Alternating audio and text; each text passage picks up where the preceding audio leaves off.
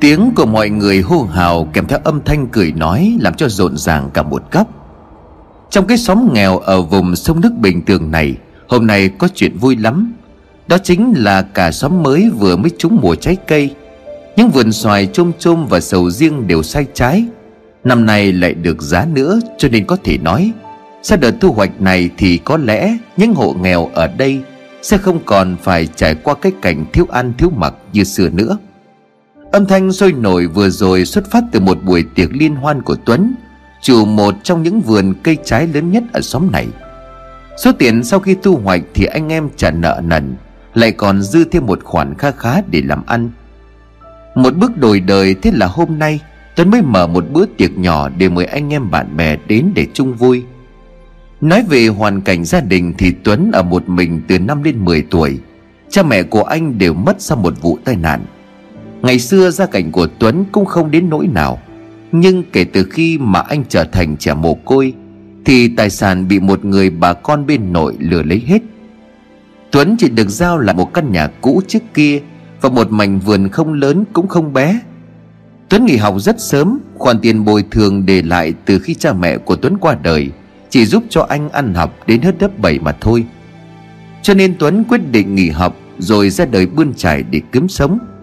Anh làm đủ mọi loại công việc, Từ bốc vác, làm thuê và thợ hồ. Nhưng số tiền kiếm được cũng chỉ đủ để ăn mà thôi. Nói về chuyện tình cảm của Tuấn thì cũng khá gian truân. Năm 20 tuổi thì Tuấn có quen một người con gái trên thị xã. Cô gái này làm nghề bán trái cây ở trên chợ nổi, Nơi mà Tuấn thường hay qua lại để chờ hàng thuê.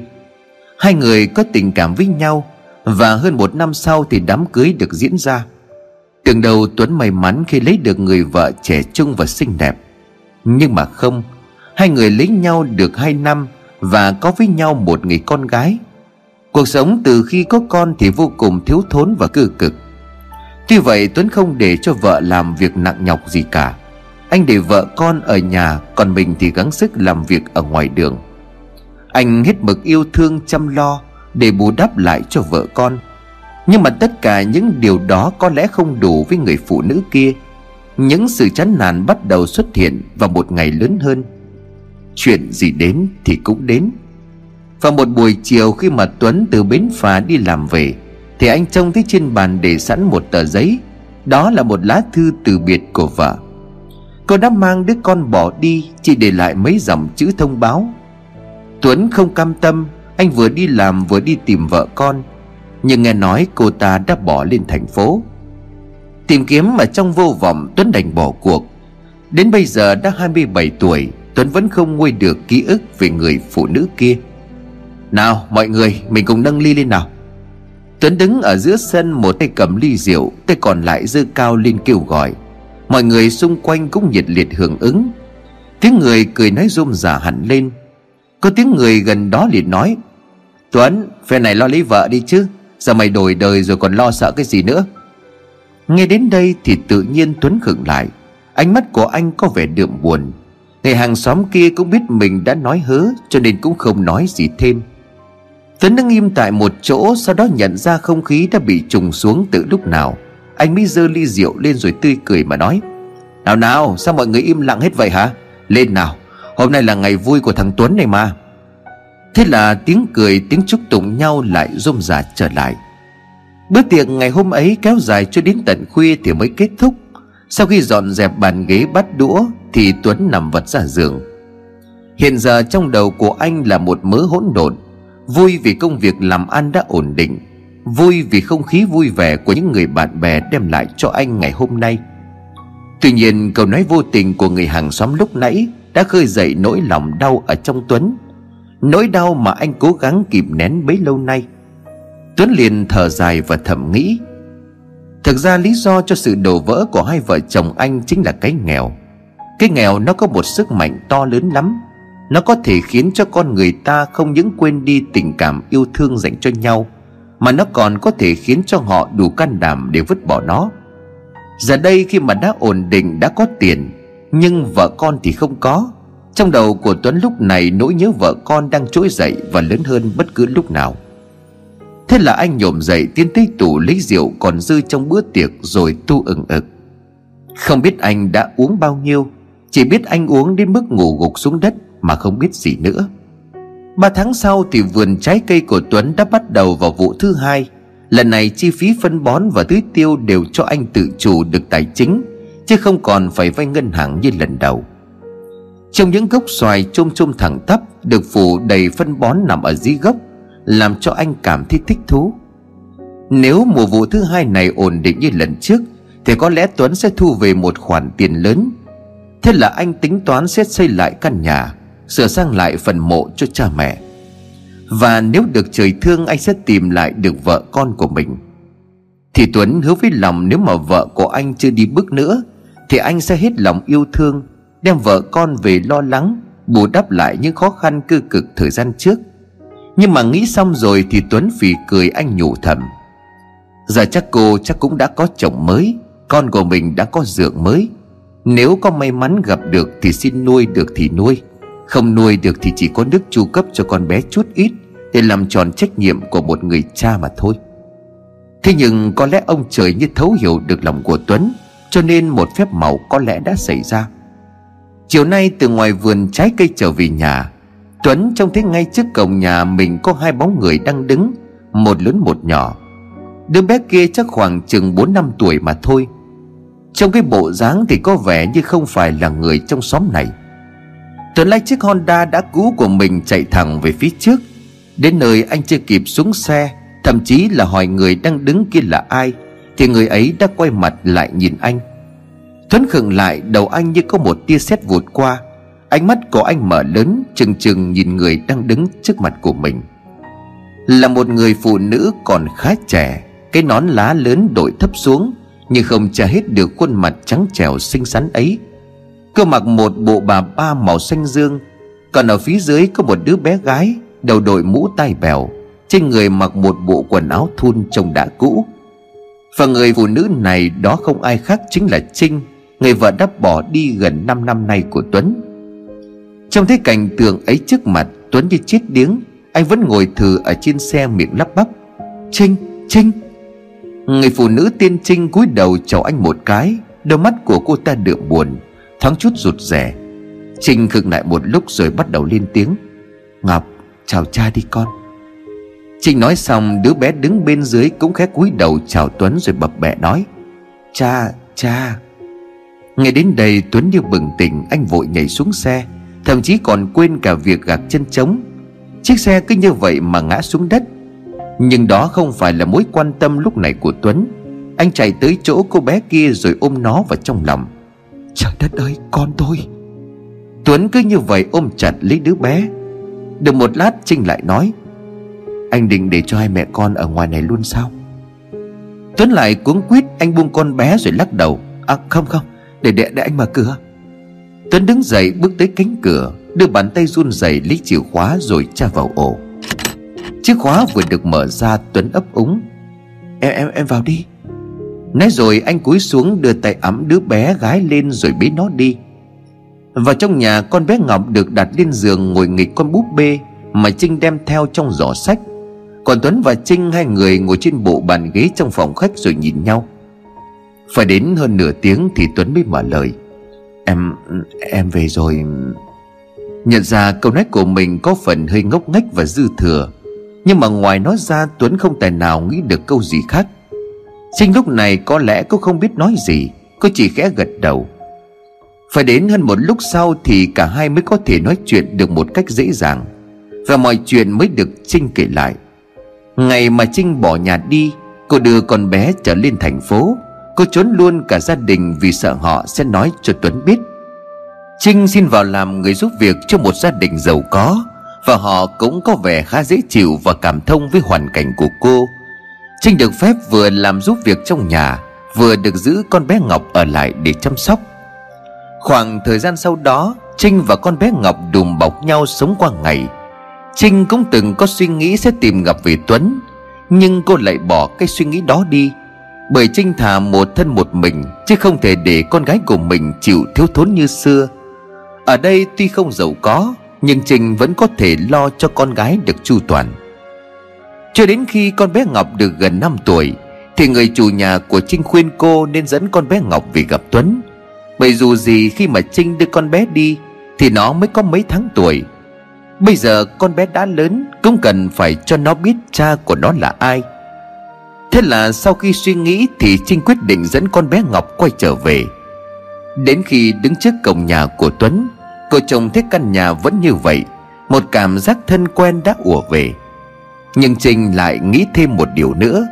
Nhớ trong khoảng thời gian vừa qua, Tuấn đã lấy một người khác thì sao?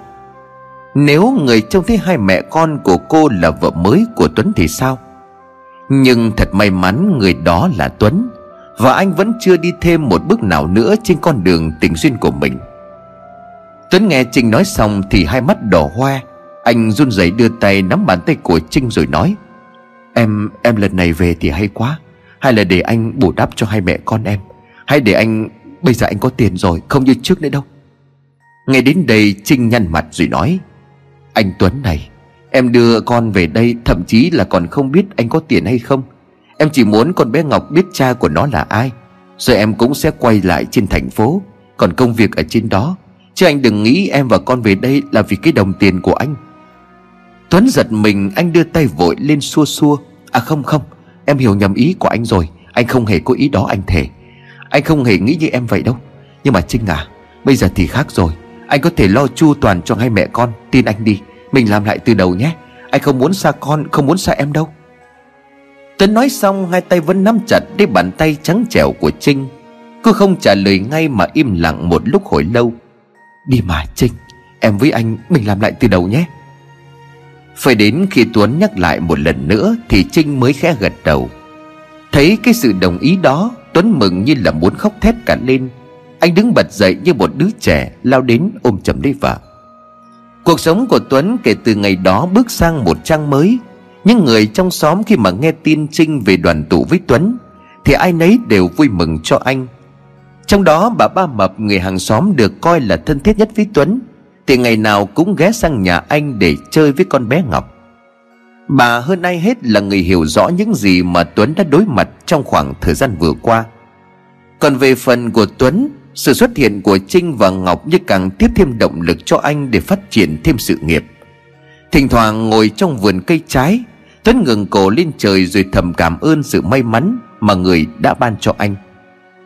Thấm thoát đã hơn 3 tháng trôi qua, Kể từ ngày mà gia đình đoàn tụ, Tuấn hàng ngày vẫn đi ra vườn cây ăn trái của mình.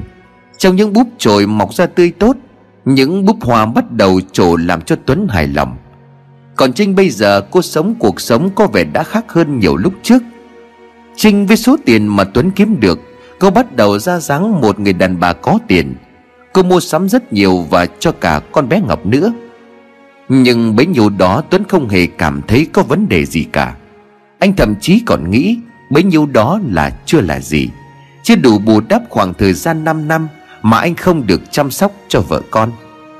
Tuy nhiên thì bà ba mập lại nghĩ khác. Với cảm giác của một người phụ nữ, Nó mách bảo rằng Trinh không hề đơn giản. Bà để ý cách cô nói chuyện, Cách cô cư xử của Trinh với mọi người. Và những thứ đó cho bà một cảm giác rằng Chuyện Trinh nói cô làm người giúp việc ở trên thành phố là không thể. Bởi Trinh thường tỏ ra khó chịu với những công việc thường ngày, Như là lau dọn nhà cửa, giặt đồ. Thậm chí ngay cả việc bếp núc thì đều do Tuấn làm hết.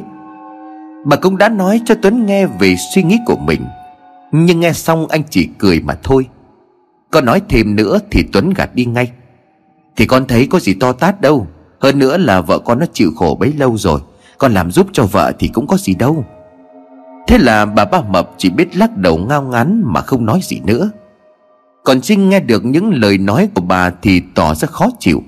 Cô thỉnh thoảng trông thấy bà sang chơi thì nói bóng nói gió, Gọi bà là cái đồ nhiều chuyện. Cũng kể từ đó, bà ba mập ít sang nhà Tuấn chơi hơn. Lâu lâu có dịp gì đó bà mới sang Và cũng không được thân thiết như ngày trước. Sáng nay bà ba mập dậy từ lúc 5 giờ sáng. Sở dĩ bà dậy sớm như vậy là bởi vì ngày hôm nay trong nhà có đám rỗ. Đám con cháu trong nhà tụ tập về từ tối ngày hôm trước. Nhưng tính của bà thì phải tự mình đi mua sắm đồ, Để về cúng kiến thì bà mới hài lòng. Thế là anh Nhân con trai của bà được gọi dậy để chở mẹ đi chợ. Bà ba mập sửa soạn quần áo, Khoác thêm một chiếc áo khoác thun ra bên ngoài. Anh Nhân lúc này cũng dắt xe ra đợi sẵn. Vừa ra đến ngoài sân đang định leo lên xe Thì bà khựng lại nhau mắt nhìn về phía nhà của Tuấn. Ai thế ca? Bà ba mập thì thầm nghe mẹ nói, Anh Nhân hỏi ngay. Gì đó má? Coi kìa, hình như cổng nhà Tuấn có người đang đứng à? Anh Nhân đưa mắt nhìn theo hướng tay chỉ của mẹ Thì phát hiện ra, Ngay trước cánh cổng của nhà Tuấn, Đúng là đang có một bóng người đang đứng ở đó. Và cái người này tuy không nhìn rõ, Nhưng có vẻ cũng cao to lực lưỡng lắm. Để con chạy qua coi thử hay là người quen của thằng Tuấn. Nói xong thì anh Nhân khởi động xe, Từ từ chạy về phía cổng của nhà Tuấn. Đến nơi anh Nhân ngừng lại, Đưa mắt nhìn thẳng vào bóng người ở trước mặt. Ánh đèn từ chiếc xe máy chiếu vào, Làm cho hai mẹ con của anh Nhân Trông thấy người kia một cách rõ ràng. Đó là một người đàn ông tuổi chừng hơn 30 và người này trông khá bẩm trợn. Trông thấy ánh đèn anh ta vội vàng kéo chiếc mũ lưới chai của mình xuống Để che gần đi nửa khuôn mặt. Chưa hết khắp hai cánh tay của anh Là chi chít những hình xăm rồng rắn thật bậm trợn. Anh Nhân mới bắt đầu lên tiếng. Anh, anh tìm ai mà đứng ở đây nãy giờ vậy? Người đàn ông kia có vẻ như không muốn trả lời. Anh ta liếc nhìn hai người rồi nhanh chóng quay lưng đi. Quái, ai mà coi bộ thậm thò thậm thụt vậy gã? Bà ba mập nhíu mày thắc mắc, Nhưng rồi bà cũng không để ý thêm nữa, Mà quay ra dục anh Nhân lái xe ra ngoài chợ. Nhưng không dừng lại ở đó, Chuyện người đàn ông đứng trước cửa của nhà Tuấn vào lúc 5 giờ sáng kia, Tưởng chừng như không có gì đáng nói. Thì vào chiều ngày hôm nay, cách đó đúng hai hôm, Bà ba mập đang nằm thiêu thiêu ngủ trên chiếc võng ở ngoài hiên, Thì bà nghe tiếng chó sủa rộ lên. Bà thấy lạ mới đưa mắt ngước nhìn lên Tiếng chó xuất phát từ phía nhà của Tuấn. Và thêm một điều nữa, Thứ khiến cho mấy con chó sủa lên Chính là cái bóng người khá quen thuộc, là nó. Bà ba mập nhận ra đây chính là người đàn ông bậm trợn hôm trước Đứng trước cửa nhà của Tuấn Mà bà và con trai của bà đã bắt gặp. Và người đàn ông này lại đứng trước cửa nhà của Tuấn. Gã ta cũng có vẻ đang bối rối không biết làm thế nào với lũ chó kia. Nhưng chuyện tiếp theo mới khiến cho bà ba mập giật mình, Đó là Trinh. Cô từ trong nhà nhanh chóng chạy ra, Chồng cô cũng có vẻ gấp gáp lắm. Vừa trông thấy người đàn ông kia, Ánh mắt của Trinh giáo giác nhìn xung quanh, Như sợ có ai đó phát hiện. Hai người bắt đầu nói gì đó, Và người đàn ông kia có vẻ đang giận dữ.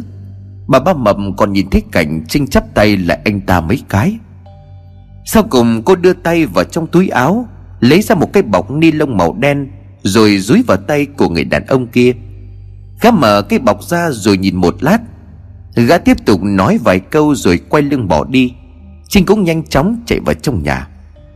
Nằm trên võng, bà ba mập ngẫm nghĩ về sự việc vừa diễn ra.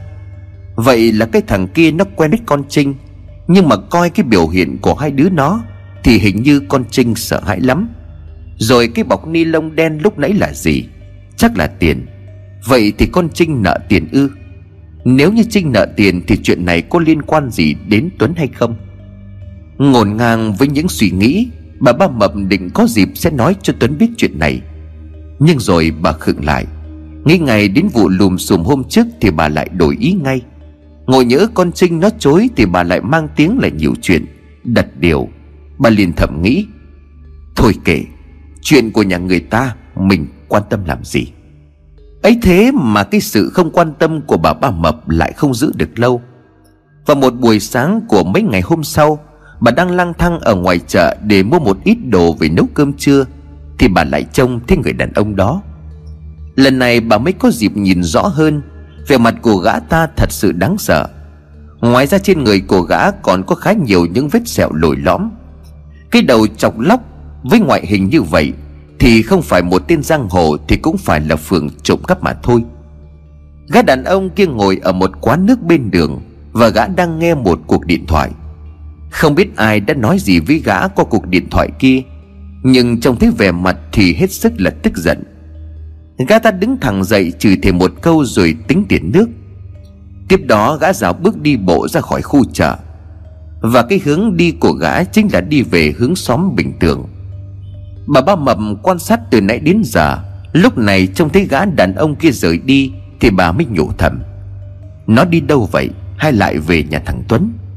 Rồi bản tính tò mò của bà nổi lên. Không biết tại sao bà lại quyết định đi theo gã. Và cái suy đoán của bà khá chính xác. Khi gã đàn ông răng hồ kia đi đến xóm bình tường của bà rồi. Nhưng gã không ghé vào nhà của Tuấn như hai lần trước. Mà lần này gã chọn đứng ở một cái vườn chuối trông khá lớn. Và chỗ này cũng đủ vắng vẻ để không ai chú ý đến gã. Lúc này bà ba mập đã chọn một bụi cây gần đó để nấp đi. Khoảng cách nấp của bà đủ để nghe thấy gã đang móc điện thoại ra và nói khá lớn. Tao tới rồi, mày ra đi. Chỉ một câu cột ngủn như vậy rồi gã cúp máy. Nó gọi ai vậy chứ? Bà ba mập thắc mắc. Nhưng rồi sự thắc mắc của bà không tồn tại lâu. Chỉ khi hơn 10 phút đồng hồ sau Thì người mà gã gọi điện đã xuất hiện. Đó không ai khác chính là Trinh. Trinh trong gương mặt có vẻ khó chịu lắm. Gã đàn ông kia vừa trông thấy cô thì quát ma mày mày làm gì giờ mới ra? Định trốn tao hả? Không, anh Minh ơi, anh Minh, Không có, em không dám. Cái giọng điệu của Trinh vang lên đầy vẻ sợ hãi. Gã đàn ông kia tiếp tục nói, Sao? Khoản tiền tao nói với mày Mày đã chuẩn bị chưa? Trời đất ơi anh cũng phải để từ từ em tìm cách chứ. Sao nói có ngay là có ngay được? 200 triệu chứ có phải là 200 ngàn đâu. Mày câm mồm đi, Mày đừng có mà dẫn mặt với tao. Em không có, em không có. Nhưng mà thực sự tiền của anh Tuấn để hết trong ngân hàng rồi, Có tiền mặt ở nhà đâu mà em lấy được chứ? Nhưng có vẻ gã đàn ông kia không quan tâm đến lời giải thích của Trinh. Gã giơ thẳng tay lên rồi tắt một cái như trời giáng vào mặt của cô. Trinh nhanh chóng cảm thấy gò má của mình đau điếng. Gã răng hồ gần dòng chỉ thẳng vào mặt của Trinh rồi nói, Mày đừng quên là giữa tao với mày, Mà nếu như mày quên thì tao nhắc cho mày nhớ. Mày phải nhớ là 5 năm qua ai nuôi dưỡng hai mẹ con mày, Ai chu cấp cho mẹ con mày. Bây giờ đây mày bỏ tao mà quay về với thằng kia. Mày nghĩ như vậy là xong ư? Tao cho mày về với nó bởi vì bây giờ nó đã giàu có, Và cái trách nhiệm của mày chính là trả ơn cho tao.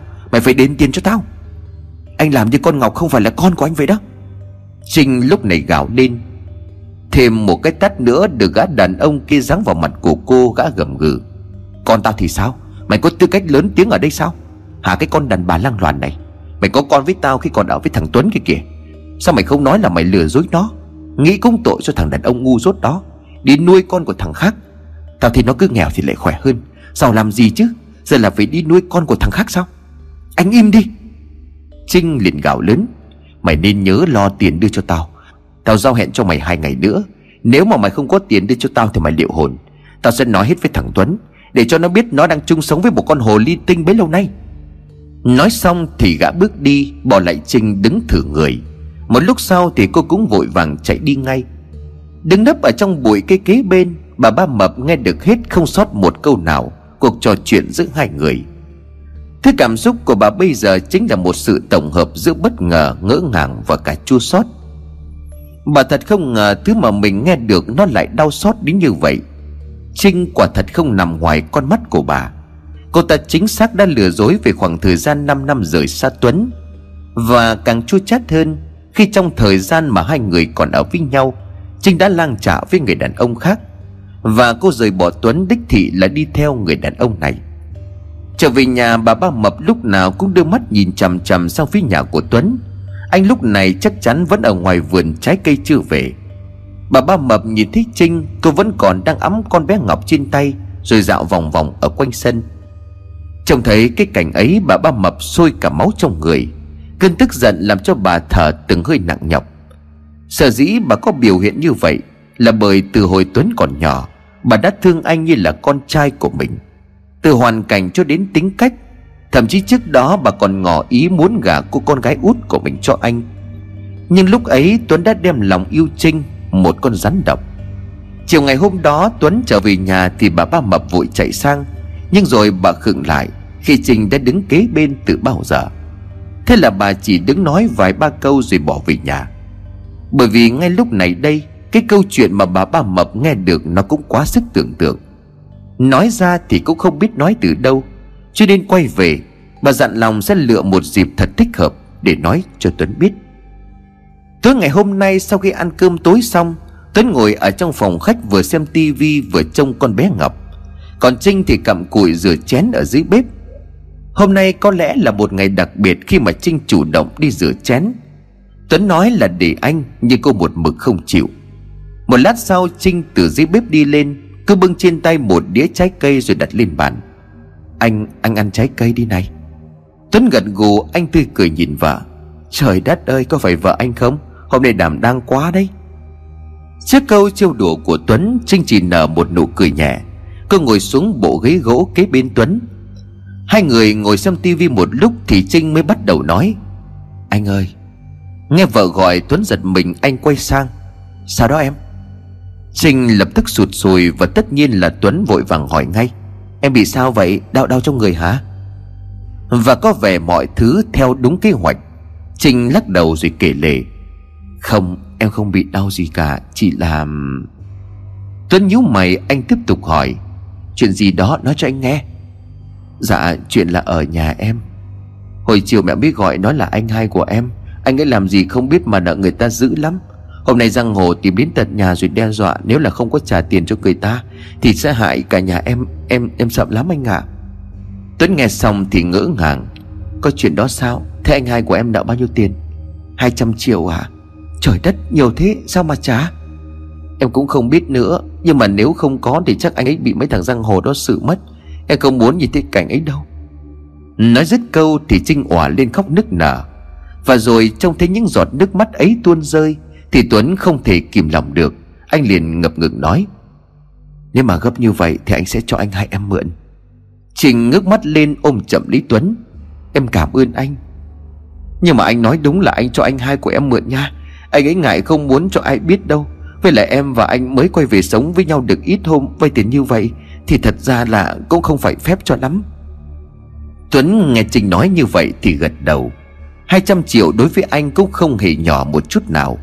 Nhưng chắc bởi vì lòng yêu thương và ước muốn bù đắp Đã khiến cho Tuấn đồng ý ngay, Mà không có một chút nghi ngờ nào cả. Ngày hôm sau, Tuấn ra ngân hàng rút 200 triệu đồng trong sổ tiết kiệm. Số tiền này cũng chiếm hơn 3 phần tư những gì anh tiết kiệm được bấy lâu. Đưa tiền cho Trinh xong, cô hớn hở cầm lấy ngay. Sau đó Trinh nói sẽ đích thân đem số tiền kia về nhà, Cho nên bảo Tuấn trông con bé Ngọc.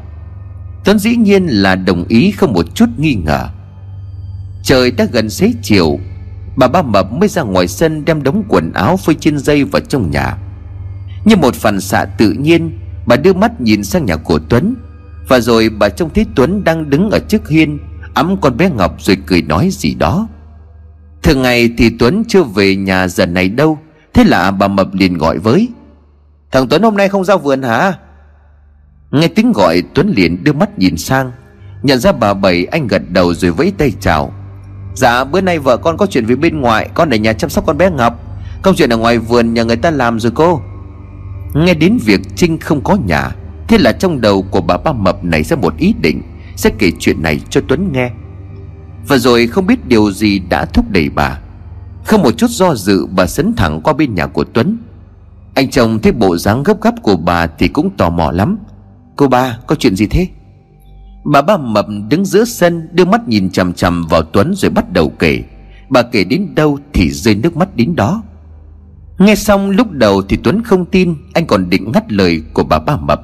Nhưng đến khi nghe chuyện 200 triệu mà bà nói nghe được kia, Thì anh như chết lặng ở trong người.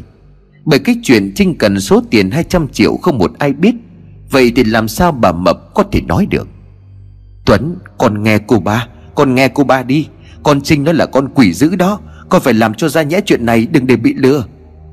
Những tưởng đầu Tuấn sẽ điên cuồng giận dữ, Nhưng mà không anh đứng bật dậy đưa tay lau hai khóe mắt đá đỏ của mình, Rồi bước vào trong nhà. Một lát sau, Tuấn bước ra với một cái túi sách.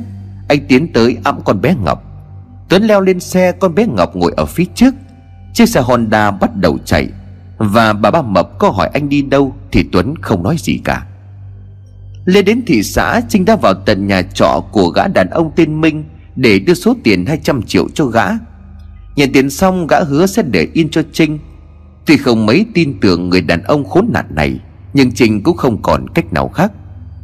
Trở về đến nhà, Trinh giật mình khi mà trong căn nhà đã bị khóa từ bên ngoài. Trong đống lá cây ở trước sân, Thì có lẽ từ hôm qua đến giờ không có ai quét dọn chúng cả. Để một lúc lâu không thấy Tuấn đâu, Và cả con bé Ngọc nữa.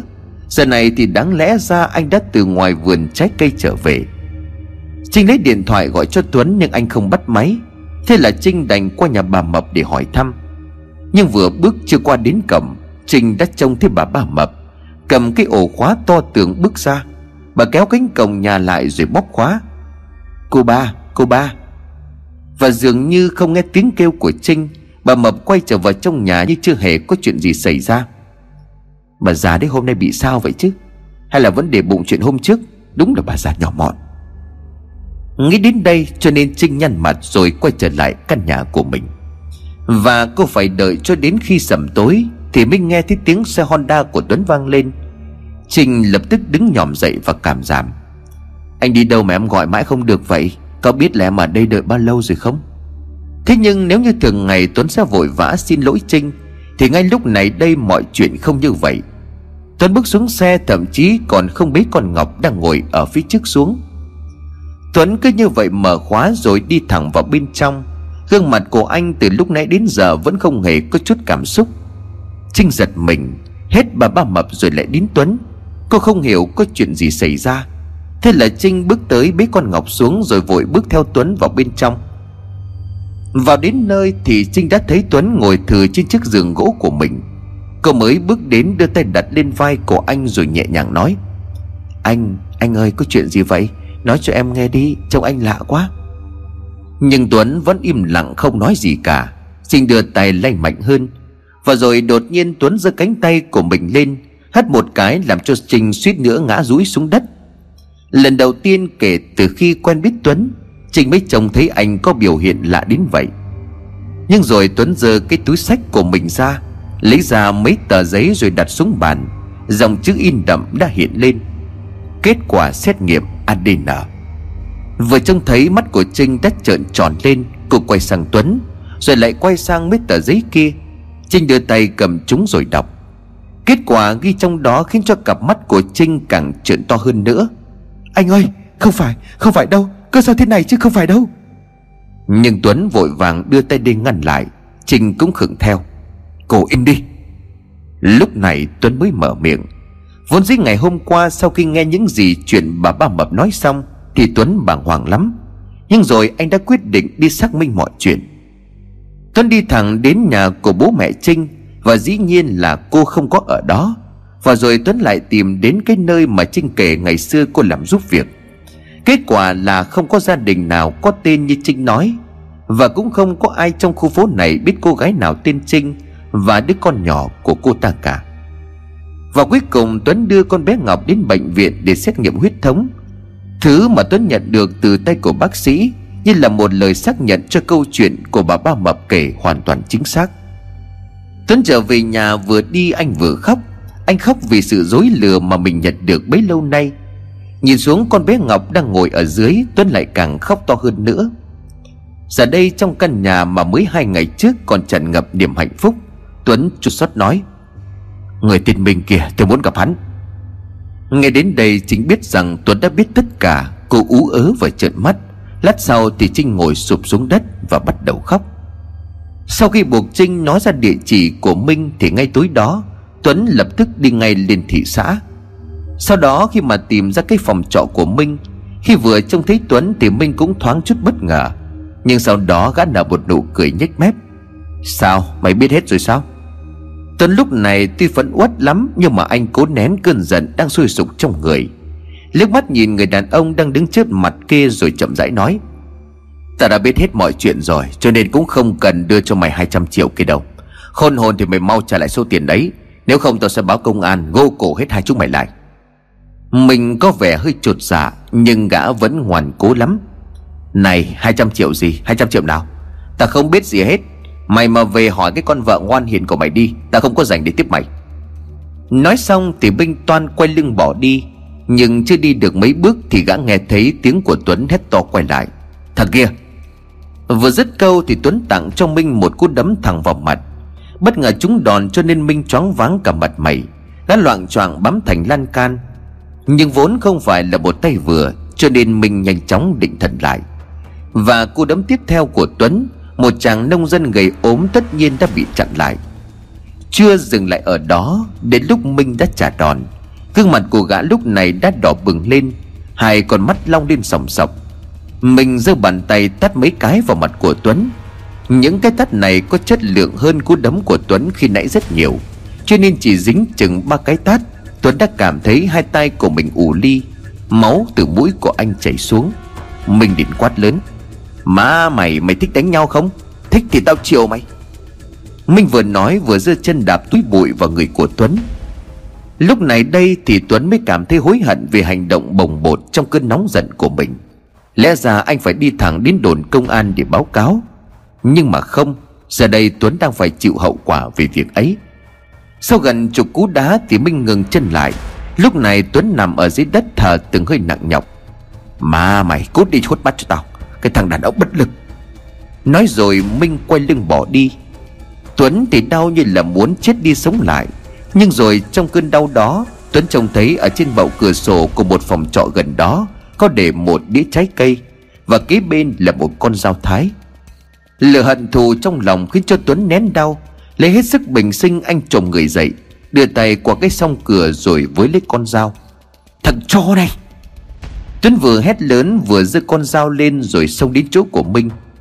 Con dao đâm thẳng tới, Một tiếng kêu vang lên ngay sau đó. Minh nhăn mặt đưa bàn tay của mình lên, Nó đã dính đầy máu tươi. Thì ra nhát dao của Tuấn vừa đâm chỉ trúng vào cánh tay của gã mà thôi. Thế là mình đưa chân hất một cái, Con dao trên tay của Tuấn bay xuống đất. Má nó, cái thằng thân lửa ươn nặng này. Mình nói xong thì thuận chân đạp thẳng vào người của Tuấn một cái. Làm cho anh mất đà và ngã xuống đất. Nhưng thật chớ trêu thay, Tuấn ngã ngay xuống đúng chỗ con rào dậy lúc nãy. Và nó không nằm ở dưới đất mà kẹt trong một cái ngách nhỏ ở dưới sàn. Vô tình cũng là một cái bẫy chết người cho Tuấn. Tuấn liền thốt lên một tiếng, Anh run rẩy đưa mắt nhìn xuống bụng của mình. Con rào đã đâm vào vùng bụng dưới. Máu từ đó bắt đầu lan ra ướt đẫm cả chiếc áo thun màu trắng của anh. Trông thấy như vậy, Minh liền trợn tròn mắt. Ê ê mày. Nhưng rồi mình nghe tiếng xe máy ở bên ngoài dãy trọ. Thế là lo sợ có bị ai trông thấy Gã vội vàng chạy đi mất. Dưới đất Tuấn nằm đau đớn Anh định móc điện thoại ra gọi cấp cứu. Anh, anh ơi. Một tiếng gọi làm cho Tuấn khựng người lại. Và cái tiếng này không ai khác Chính là tiếng gọi của Trinh. Số là lúc Tuấn vừa đi được một lúc Thì Trinh cũng chạy theo. Cô sợ có chuyện chẳng lành sẽ xảy đến và sự lo sợ của Trinh cũng trở thành sự thật Khi mà lúc này đây, Tuấn đang nằm dưới đất với một chiếc áo đẫm máu, Còn Minh thì chạy biến từ lúc nào Trinh lao đến cất tiếng chi hô, Có ai ở đây không? Có ai ở đây không? Nhưng cô sực nhớ ra, Cái giấy trò của Minh thuê chủ yếu là những người công nhân của nhà máy gần đó, và bây giờ chưa phải là giờ họ đi làm về Thế là Trinh ôm lấy cổ của Tuấn và nâng lên Tuấn nhận ra cô, anh ta thều thào nói Mau gọi cứu thương. Trinh nghe thấy như vậy thì gật đầu. Cô vội cầm chiếc điện thoại trong tay của Tuấn. Nhưng rồi chỉ bấm đến hết dãy số 115 thì Trinh hựng lại. Ánh mắt của cô bất ngờ không còn một chút sợ hãi hay cuống quýt nào ở trong đó. Trinh đưa mắt nhìn Tuấn. Tuấn lúc này cũng trông thấy cái ánh mắt đó. Anh nhận ra có một điều gì đó khang khác Nhưng rồi chưa kịp dục Trinh gọi cấp cứu thì đã thấy cô đưa tay hướng về phía vết thương trên bụng của Tuấn. Tuấn liền hét lên một cái đau đớn bởi hành động vừa rồi của Trinh. Cô đã đưa tay rút con dao ra khỏi bụng của anh. Em, em làm gì vậy? Tuấn rít lên vì cơn đau. Anh cố gắng dặn ra từng chữ. Nhưng lúc này Trinh vẫn giữ gương mặt lạnh tanh của mình. Cô bắt đầu nói Nếu anh chết đi thì sẽ tốt hơn. Quá bất ngờ với câu nói vừa rồi của Trinh Tuấn liền trợn mắt lên anh lắc đầu. Nhưng có lẽ đã muộn Trinh lúc này đã giơ con dao lên. Tuấn lại hét lên một tiếng nữa đầy đau đớn. Anh há mồm nhìn con dao đã được đâm lút cán vào trong ngực của mình. Máu phun ra Lần này còn nhiều hơn cả những lần trước. Trinh thì cầm lại chiếc điện thoại lên Rồi cô mới bắt đầu gọi xe cứu thương. Alo Vâng làm ơn Làm ơn cứu chồng của tôi làm ơn. Hai mắt của Tuấn bắt đầu mở đi anh chỉ còn lờ mờ trông thấy nụ cười trên môi của Trinh, Rồi không còn biết gì nữa. Đám tang của Tuấn diễn ra ngay tại nhà, Với sự góp mặt của đông đảo bà con lối xóm. Ai nấy cũng đều tiếc thương cho cái chết của anh cả. Bà ba mầm thì vạch thẳng mặt của Trinh ngay giữa tang lễ, nhưng cô không có bất cứ một phản ứng nào. Chỉ giữ im một vẻ mặt lạnh tanh mà thôi. Còn Minh cái được công an truy lùng giáo giết vì tội giết người. Trinh vài ngày sau cũng được gọi lên đồn công an để lấy thêm lời khai. Tại đây cô khai nhận hết hành vi ngoại tình của mình, Nhưng Trinh vẫn khẳng định con bé Ngọc là con của Tuấn. Và Trinh còn nói thêm, Chính Minh đã đem lòng thù ghét, ghen tuông cho đến mới tìm cách hãm hại Tuấn. Trở về từ đồn công an, Trinh vẫn là vợ hợp pháp của Tuấn, Và dĩ nhiên là tất cả tài sản và cái vườn cây trái chuẩn bị thu hoạch của anh Đều thuộc quyền sở hữu của cô trình đắc chí lắm Và ngay cả có bị hàng xóm chê cười hay là dị nghị Thì cô cũng không hề quan tâm. Mục tiêu của Trinh chính là đợi thu hoạch xong đợt này Thì cô sẽ bán quách cái vườn trái cây và cả căn nhà này, Rồi sau đó ôm tiền lên thành phố để sống. Lên đó nếu may mắn thì cưới được một người chồng giàu có, Còn không thì với số tiền này cũng đủ cho cô có được một số vốn để làm ăn. Nghĩ đến đây thôi là Trinh đã cảm thấy phấn khích tột cùng. Nhưng mọi chuyện không dừng lại ở đó. Trinh bắt đầu nhận ra rằng những chuyện kỳ lạ bắt đầu ập đến với cô và cả căn nhà này.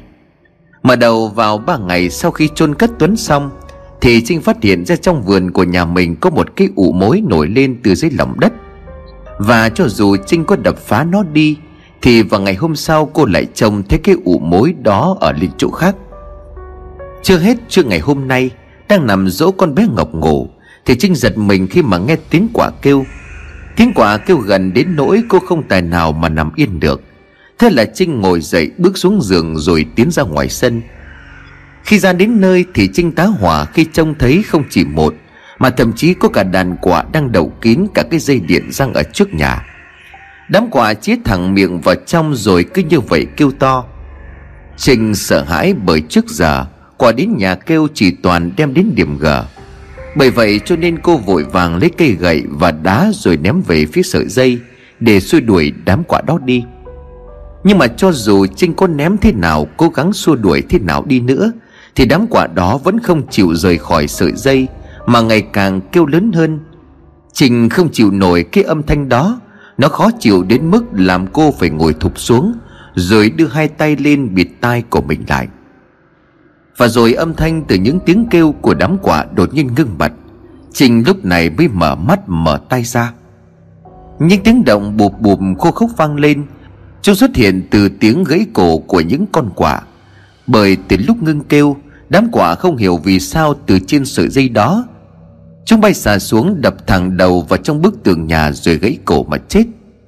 Trinh là một lần nữa hét lớn Khi mà trông thấy xác quạ ngày một nhiều.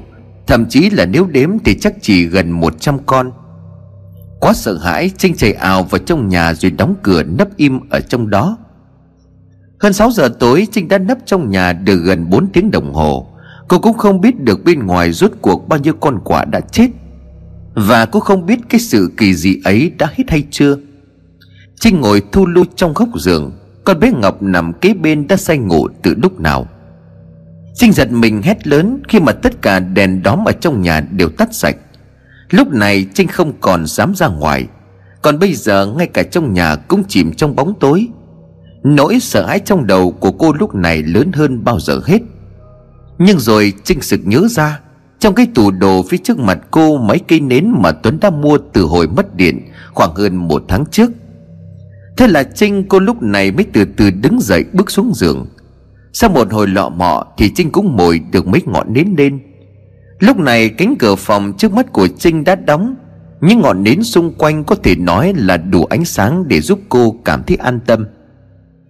Trinh ngó nghiêng xung quanh một hồi không phát hiện ra điều gì bất thường, Thì cô mới quay về giường. Và rồi Trinh mới ngả lưng được chừng hai chục phút, Thì cô bắt đầu cảm thấy hai mắt của mình nhíu lại. Cơn buồn ngủ nhanh chóng kéo đến. Tiếng động làm cho Trinh giật mình tỉnh dậy. Cô đưa mắt nhìn sang bên cạnh. Con bé Ngọc vẫn đang ngủ một cách ngon lành. Trinh lại nhìn ra phía ngoài bàn. Mấy cây nến cô thắp sáng lên lúc nãy đã tàn hết. Tiếng động kỳ lạ kia lại nổi lên. Trinh nhíu mày ngồi dậy. Đêm nay là một đêm trăng sáng, Cho nên dù mất điện thì ánh trăng từ ngoài chiếu rọi vào Không làm cho Trinh thấy hơi lờ mờ mọi thứ trong căn phòng ngủ. Tiếng động lại tiếp diễn.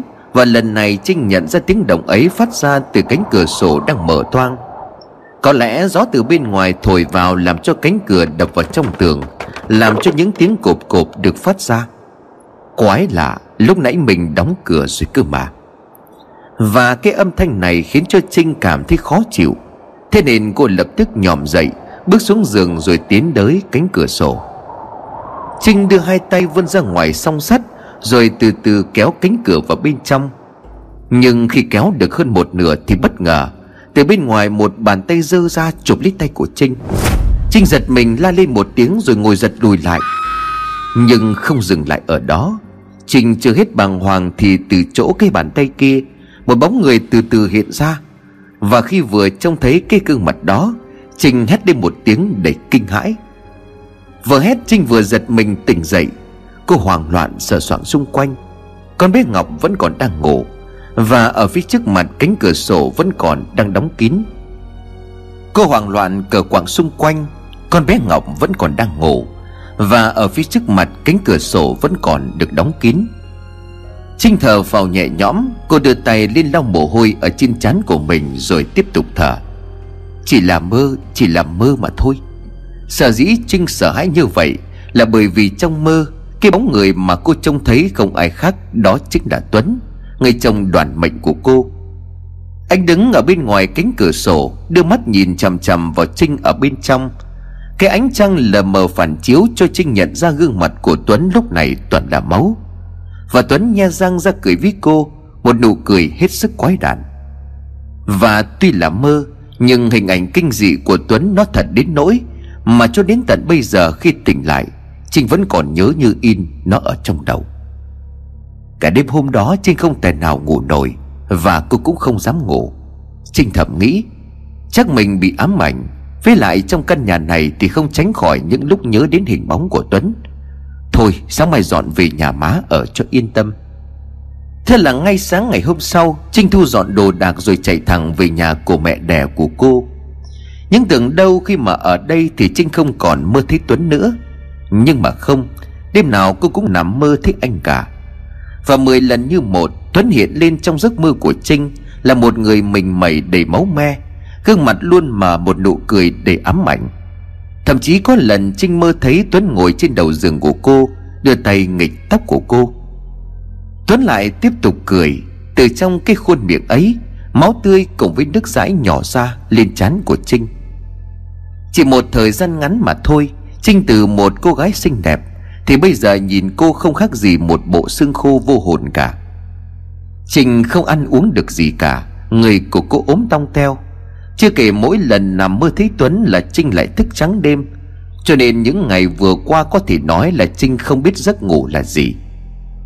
Thấy tình hình của con gái như vậy, Mẹ của Trinh dẫn cô đi bệnh viện, Nhưng mà rồi cũng không có bác sĩ nào khám ra được bệnh gì. Ai nấy đều kết luận là Trinh bị suy nhược cơ thể, Cần phải tĩnh dưỡng để nghỉ ngơi. Thậm chí Trinh còn dùng cả thuốc ngủ, Nhưng chúng đều không có tác dụng. Càng uống thuốc ngủ thì cơn ác mộng của Trinh lại càng hiện lên rõ. Thế rồi khi mà Trinh cảm giác mình chịu đựng hết nổi, Người ta thường nói có bệnh thì vái tứ phương. Từ một người bạn Trinh tìm đến một ông thầy bùa nổi tiếng trên thị xã. Nghe người bạn này nói thì ông thầy bùa này rất có tài. Ông chỉ được bách bệnh và những chứng bệnh do tà ma quấy nhiễu. Và một buổi chiều, Trinh lúc này lê từng bước mệt mỏi tìm đến ngôi nhà nhỏ trên thị xã. Theo như địa chỉ của bạn mà Trinh cho, Thì đúng là nhà của ông thầy bùa kia. Trinh khẽ đưa tay lên gõ cửa, và phải mất một lúc khá lâu Thì cánh cửa gỗ mới từ từ được mở ra. Đứng trước mặt của Trinh là một ông lão. Trông ông chắc ngoài 60 tuổi. Râu tóc của ông bạc phơ Và ông đeo một cặp kính đen. Ai vậy? Ông lão kia lên tiếng. Lúc này thì Trinh mới nhận ra ông ta bị mù. Ông hỏi cô nhưng mà mắt lại hướng về một nơi khác. Trinh bắt đầu lên tiếng. Dạ thưa ông Ông có phải là thầy Chín không ạ? À? Vâng tôi đây. Cô là... Ông lão gật gù rồi hỏi lại. Dạ con được người quen chỉ lên đây để tìm thầy, Mong thầy giúp con ạ. à. Ông lão kia đột nhiên khựng lại một lúc, Sau đó Trinh phải nhắc lại thêm một lần nữa Thì ông mới gật gù. À mời cô vào trong nhà. Nói rồi, ông lão quay lưng bước vào trong nhà. Trinh thấy như vậy cũng từ từ bước theo sau. Và đến nơi ông lão lọ mọ ngồi xuống chiếc ghế ở bên trong rồi nói, Cô ngồi đi. Dạ vâng ạ. Trinh ngồi xuống xong thì ông lão bắt đầu nói, Cô tới đây có chuyện gì nói cho tôi nghe. Dạ số của con là có người chồng mới chết cách đây nửa tháng.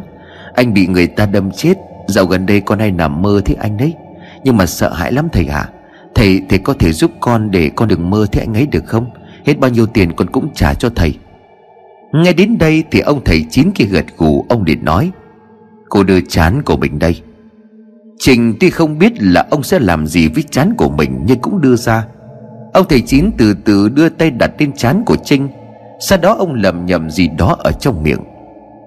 Và rồi chỉ độ chừng 5 phút sau Thì gương mặt của ông thầy chín nhăn nhó và biến sắc.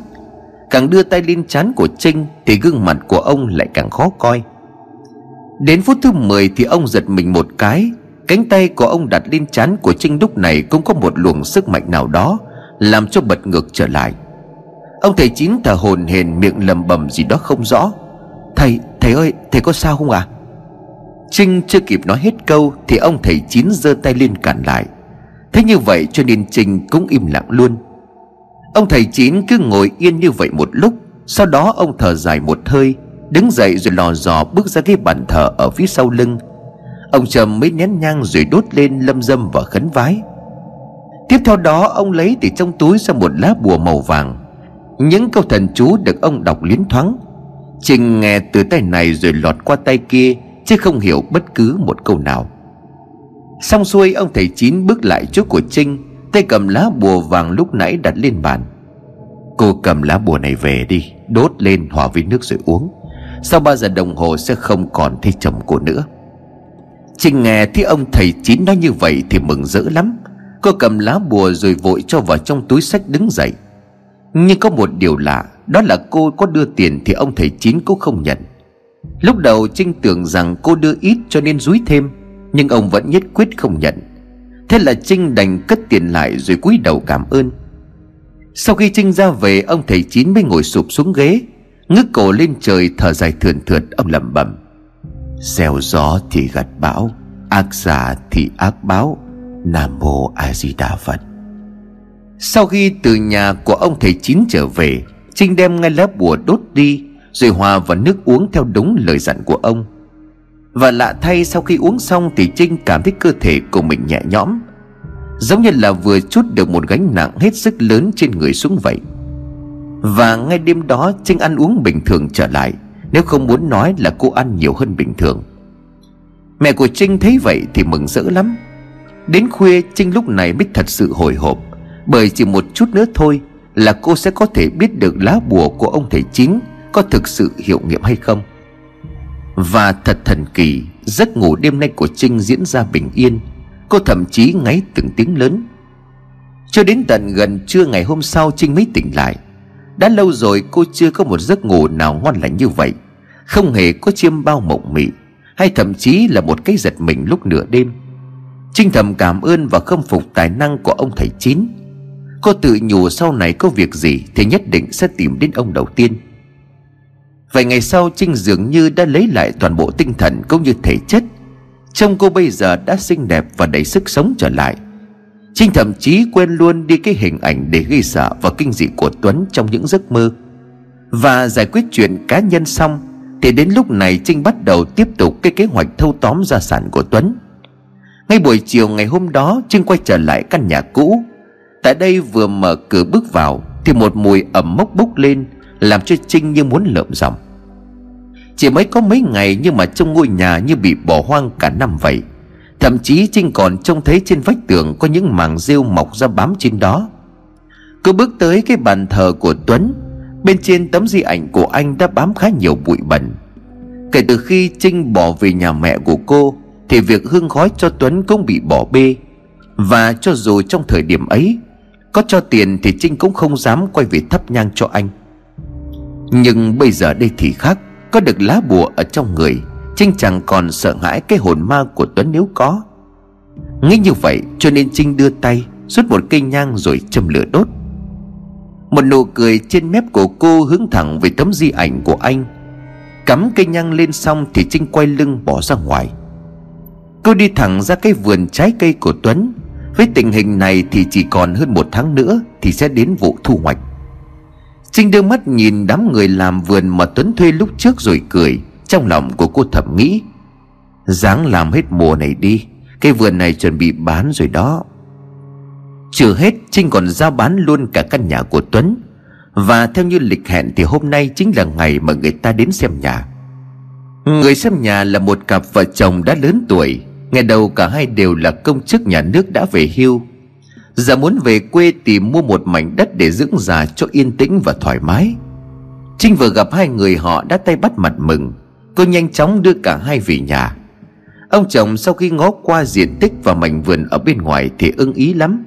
Nhưng khi cánh cửa nhà vừa được mở ra, Thì ông bà không biết bị vật gì ngã vật ra mà bất tỉnh. Thế là cả hai hốt hoảng dìu bà vào bên trong và xoa dầu. Một lát sau thì bà ta từ từ tỉnh lại. Nhưng khi vừa tỉnh lại bà ta quay sang Trinh rồi nói Cô cô ra ngoài cho hai vợ chồng tôi bàn bạc một chút. Trinh nhíu mày nhưng mà cô cũng đứng dậy rồi bước chân ra ngoài. Hai vợ chồng dầm gì to nhỏ gì đó chừng 15 phút thì bước ra ngoài. Trinh chưa kịp hỏi chuyện gì đã xảy đến Thì người đàn ông kia vội vàng nói ngay Thôi thôi cô ạ à, chúng tôi chúng tôi không có mua nữa đâu. Nói xong không để Trinh hỏi lý do Thì cả hai đã bỏ đi. Quá khó hiểu Trinh không biết chuyện gì đang xảy ra nữa. Nhưng rồi cô cũng nhăn mặt rồi chửi thầm. Đám nhà giàu keo kiệt, Chắc lại chê ỏng chê eo để đòi giảm giá chứ gì. Ta còn lạ gì mấy cái bài này nữa. Nhưng mà không Không có hai người ta bán cho người khác. Nói rồi, Trinh cũng bỏ đi. Nhưng mà Trinh không về nhà mẹ cô vội. Trinh cảm thấy hôm nay là một ngày không may mắn, cho nên cô quyết định tấp vào một quán rượu Rồi ngồi nhâm nhi gì trong đó. Nồi lẩu mắm thơm phức được mang ra, Kèm với chai rượu trắng Làm cho tâm trạng của Trinh phấn chấn trở lại. Trinh ngồi nhâm nhi được hơn nửa chai Thì bắt đầu đang ngà ngà say. Cô ơi, say rồi sao? Trinh nghe thấy tiếng gọi, Cô thầm nghĩ chắc là một tên nào đó Ở bàn kế bên, Định lân la làm quen. Thế nên Trinh phỉ cười rồi nói, Say gì mà say, Ai nói tôi say đó? Tôi thấy cô say rồi. Tiếng nói vừa dứt thì Trinh thoáng trông thấy có một người tiến lại ngồi xuống bàn của mình. Trinh cáu lên Bởi cô không mấy lạ gì những trò tán tình Ở trên bàn nhậu Của những gã đàn ông ở đây. Bước đi chỗ khác chơi đi, Tôi không biết ông. Trinh lờ mờ nhận thấy người kia vẫn phớt lờ câu nói của mình. Cô định nổi giận Nhưng mà không hiểu sao Trinh vẫn ngồi im. Cô muốn xem người kia tiếp theo muốn làm gì. Người đàn ông hình như nở một nụ cười với Trinh. Gọi là hình như là bởi vì Trinh lúc này không tài nào nhìn rõ gương mặt của người ấy. Ôi chà lẩu mắm sao? Cô cũng sành ăn đó. Nói rồi, người đàn ông kia vô cùng tự nhiên. Anh ta lấy một cái chén rồi múc cho mình một chén lẩu. Chưa dừng lại ở đó, Anh ta còn với tay lấy luôn cái chén của Trinh rồi nói, Đây đây, để tôi múc cho cô. Cánh tay của người kia thoăn thoắt, anh ta múc từng vá nước lẩu cho vào chén của Trinh. Xong rồi anh ta đặt chén xuống bàn rồi nói, Đó, cô ăn đi, Ăn vô mới có sức mà uống tiếp. Trinh nhăn mặt, Cô đưa mắt nhìn xuống chén nước lẩu vừa đặt trước mặt của mình. Bỗng nhiên Trinh giật nảy mình, Bởi cái chén nước lẩu bây giờ chứa một thứ gì đó màu đỏ trông rất đáng sợ. Mà cái màu đỏ này không khác gì một chén máu tươi. Trinh đưa mắt ngước nhìn người đàn ông kia, và bây giờ cô có thể trông rõ gương mặt của người ấy. Và hỡi ôi cái gương mặt đó chính là gương mặt của Tuấn. Một gương mặt đầy máu me. Tuấn ngồi đối diện với Trinh, Anh đang nở một nụ cười thật kỳ quái. Và từ trong miệng của Tuấn, Từng dòng máu tươi chảy dòng dòng xuống nồi lẩu kia. Thế nước máu đỏ tươi dưới sức nóng của cái bếp cồn liên tục sôi lên sùng sục. Quá kinh sợ, Trinh chỉ kịp hét lên một tiếng rồi toan đứng dậy bỏ chạy. Nhưng vừa đứng dậy thì Trinh cảm thấy đầu óc của mình quay cuồng, Hai mắt của cô tối sầm lại. Trinh ngã gục xuống đất. Trước khi ngất, cô còn nghe văng vẳng tiếng cười. Một tiếng cười thân quen, nhưng hết sức đáng sợ. Trinh tỉnh dậy, đầu óc của cô vẫn còn choáng váng lắm. Phải mất một lúc thì Trinh mới có thể nhận thức được rằng mình đang ở đâu. Và thật bất ngờ Trinh phát hiện ra mình đang nằm trong chính căn nhà cũ của Tuấn. Nhắc đến Tuấn thì cái hình ảnh kinh hãi trước khi ngất đi của Trinh lại hiện lên trong đầu. Trinh run bần bật, cô thì thầm. Tại sao lại vậy? Không phải lá bùa mình đã uống rồi sao? Sao lại như vậy? Nhưng rồi Trinh chưa kịp thắc mắc Thì đột nhiên, ngay phía trước mặt của cô, Hai đốm sáng phụt lên lập lòe. Trinh nhào mắt nhìn, cô trông thấy đó Chính là hai ngọn đèn cầy trên bàn thờ của Tuấn. Và ánh sáng từ ngọn đèn cầy chiếu ra, Làm cho cái di ảnh trên bàn thờ lờ mờ ẩn hiện. Và Trinh thoáng thấy cái di ảnh ấy, Không giống với tấm di ảnh của Tuấn lúc trước. Mà gương mặt của Tuấn trên tấm di ảnh bây giờ đang nở một nụ cười. Một nụ cười không khác gì cái lúc mà cô trông thấy anh hiện về vậy. Nhưng không dừng lại ở đó. Cái bàn thờ bắt đầu dục dịch chuyển động. Và không khó để nhận ra nó đang từ từ tiến lại chỗ của Trinh. Trinh Hoàng sợ lắm, Cô Toan định chạy trốn Thì chân tay dường như bị dính chặt xuống sàn nhà. Không còn một chút sức lực nào cả. Chưa dừng lại ở đó từ trên tấm di ảnh máu bắt đầu tuôn ra Từ mắt, từ mũi, từ miệng của Tuấn. Máu tuôn trào giống như là cái lúc mà Trinh đâm con dao vào ngực của Tuấn vậy. Đừng, đừng, đừng qua đây. Trinh lắc đầu cô cắn răng vào môi đến mức tóe cả máu. Không đây đây chỉ là mơ thôi. Một tiếng động lớn vang lên làm cho Trinh giật mình. Cô quay ra hướng nhìn về phía tiếng động vừa phát ra. Đó là từ phía cửa chính của ngôi nhà Và từ ngoài cửa một bóng người đang từ từ bước vào. Và không khó để cho Trinh nhận ra đó là ai. Minh, Minh Trinh ấp úng thốt lên tên của người đang đứng trước mặt của mình. Và rồi cô nhận ra trong tay của Minh là một con dao.